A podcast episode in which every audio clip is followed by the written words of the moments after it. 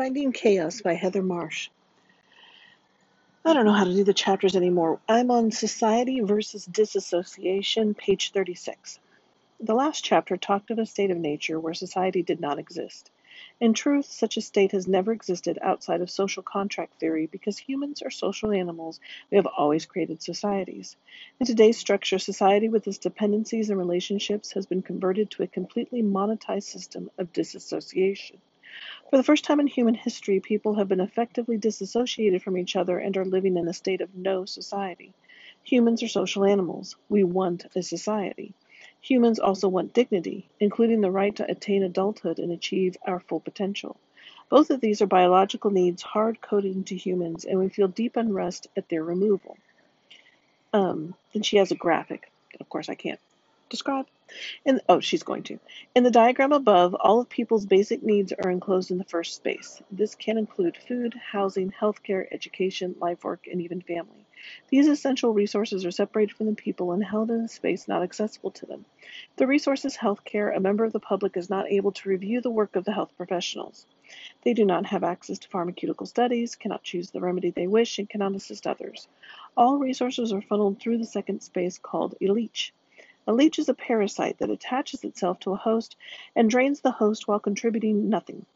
In society, our leeches are financial institutions, old style media institutions, the ones internal to each system as well as public broadcasters, regulatory bodies, training and licensing institutions, distributors of goods and services, and all other bodies set up to regulate the flow of resources to the society. None of these leeches contribute to society, they simply control access to resources. In the food system, duty, trade restrictions, and trade treaties control access to food.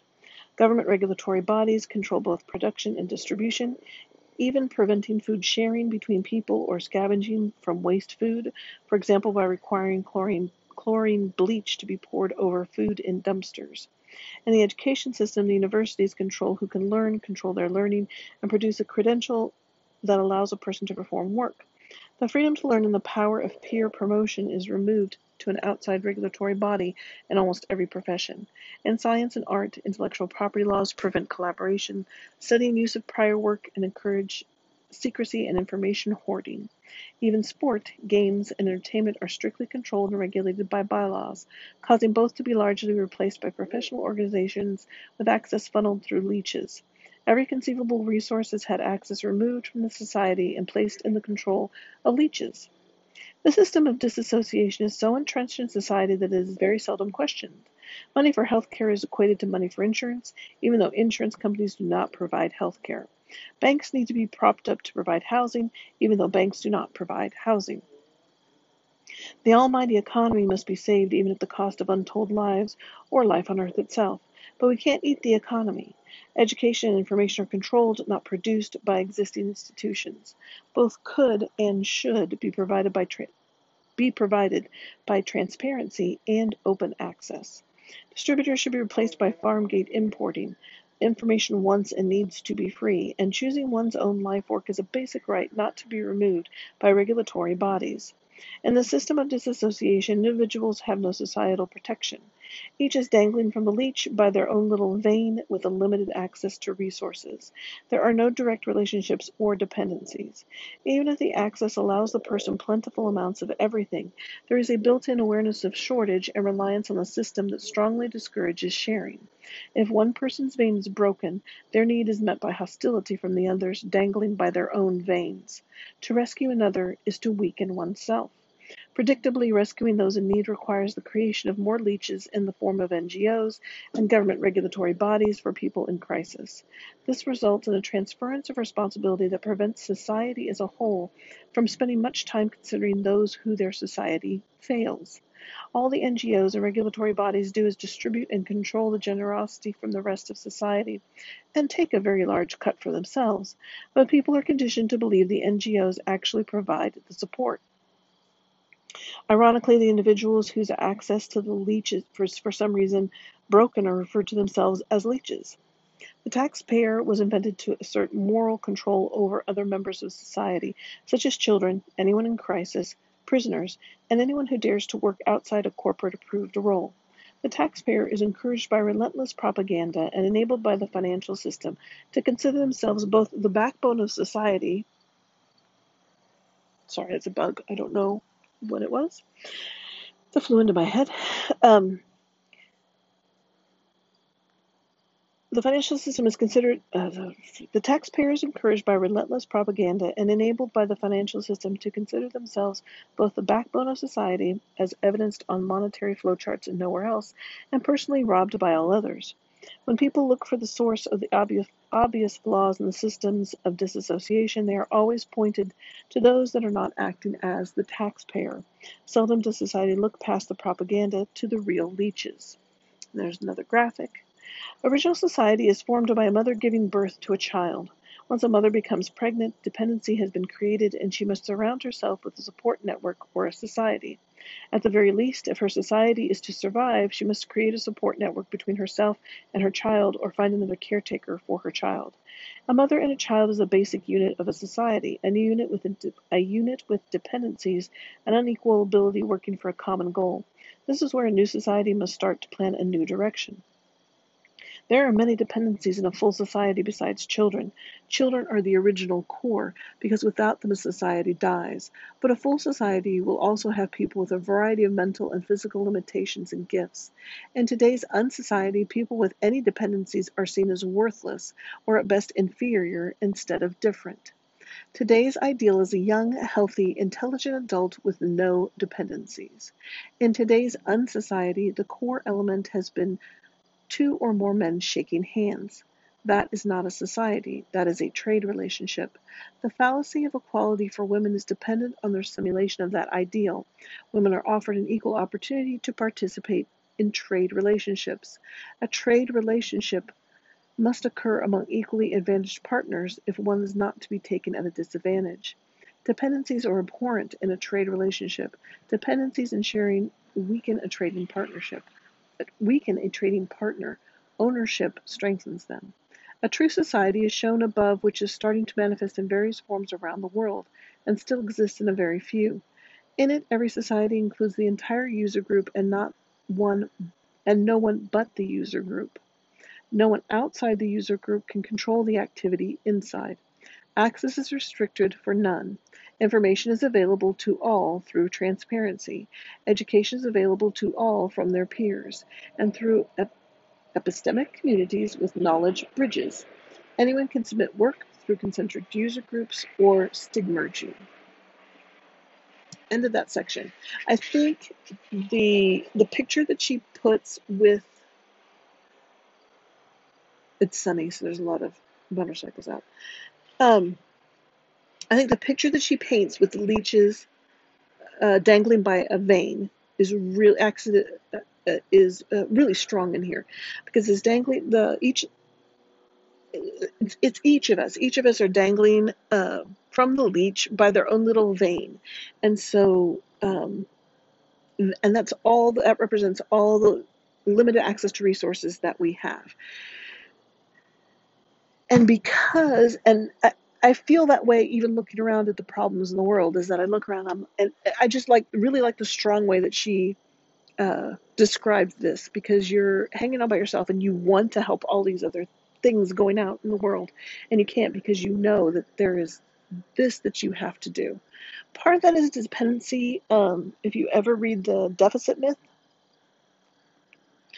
then you'll understand that taxes are people are taxed and some of these things are created through taxes because they the sovereign country wants you to spend their money. They want you to use their money. So they don't want you to use a gift economy. They don't want you to want you to use any other form of trade or sharing of knowledge and everything is protected and that kind of stuff that she goes into because in order to make a sovereign government's money legitimate uh, you have to spend it and you have to use it. And you only can use that.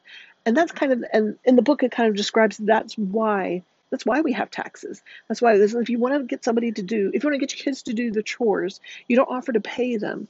Um, you you, uh, you um, the example that she said was somebody had he it was a businessman businessman who had business cards and he said, "You owe me these many business cards at the end of the week." And say you owe me twenty. You owe me twenty business cards at the end of the week. And they're like, "We don't have business cards. Like we can't go out and make our own. We don't have business cards." He's like, "Exactly. You have to work. You have to do chores. This was with they're dealing with kids. Uh, you know, mow the lawn, clean the kitchen, take out the trash, whatever." And I'll give you business cards for doing those chores. Chores. So at the end of the week, you have enough business cards to pay me taxes, and it worked for him. And so it was it was really interesting to see that flipped around and how how that how that thinking works because it's not. Uh, they're always talking about. Um, the government comparing the government to your household and of course you have your household and you budget it and expenses and, and uh, uh, assets and income and stuff like that. And that doesn't work that way for a sovereign nation because they are the money issuer. They create the money. They can create them all the money they want necess- within reason because of inflation. That's the check. That's the check to that. They can create all the money they want as long as inflation doesn't go up. And um, know, very interesting book, uh, the, myth, the deficit myth.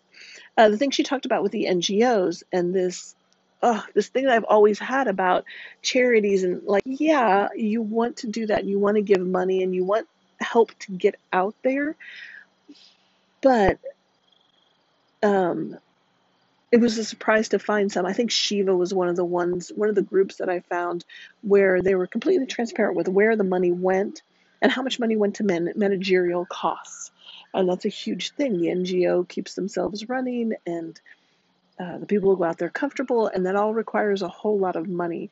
And so the cost that you think, the money that you think is going to people really isn't. Or, you know, you have all these stories of the Boys and Girls Club, you know, the guy managing that, taking the money and going and buying a yacht and all this kind of stuff. It's crazy stuff. Plus, it's charity, and the charity, it's it's fine. I understand it, but charity doesn't change the system.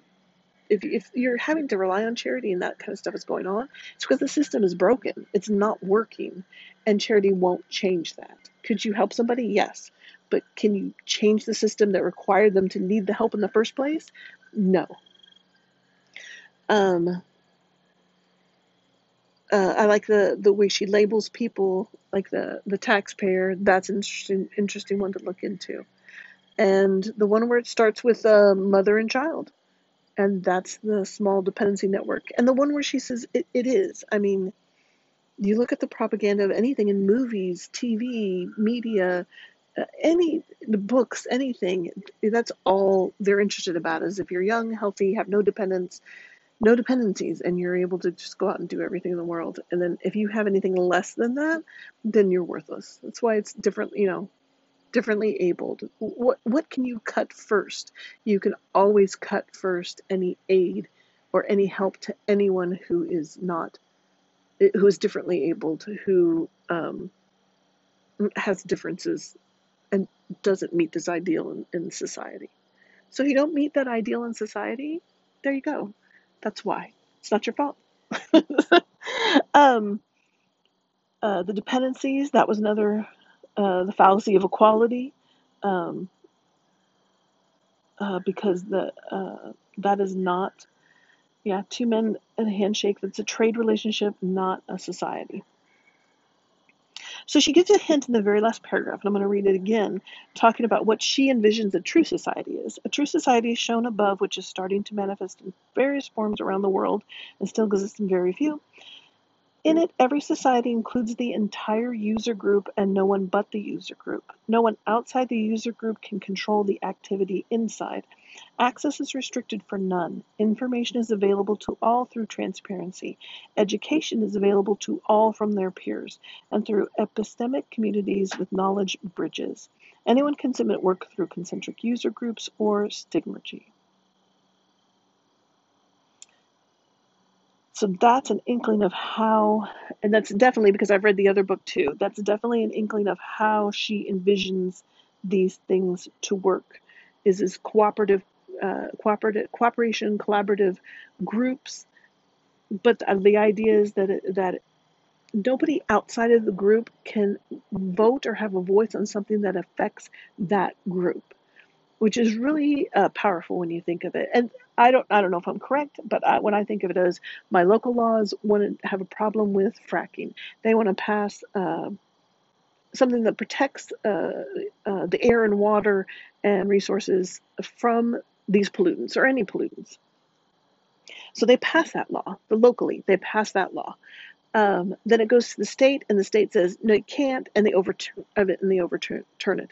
Why does the state get a vote and a say in what's going on locally? Why does their uh, voice trump what's happening locally? So states say no, you're going to live with this pollution, it, you, you, or die, or you're going to die with this pollution, and that's that. I mean, Flint, Michigan is another one. Um, so knowledge bridges and just transparency. Can you imagine transparency? And knowing where everything is going and what is being done. Just the transparency part of it just blows my mind as far as, well, what if we knew? What, what if we knew exactly where all the money was going? I mean, you can to a certain extent, but it's not transparent, and especially with companies and stuff and trade secrets. But what if it was transparent for the company to show everything that was going on? Um, that in itself would be awesome. All right, that's it. The next one we're going to do is radical privacy and radical transparency. Then we're going to talk about the transparency because that's just a topic for me that just blows my mind. All right, thank you very much for listening. It's almost too cold to sit out on the porch, so I don't know where I'm going to move this to. I don't know yet. I have to think of another place to move the reading to. All right, take care. Bye.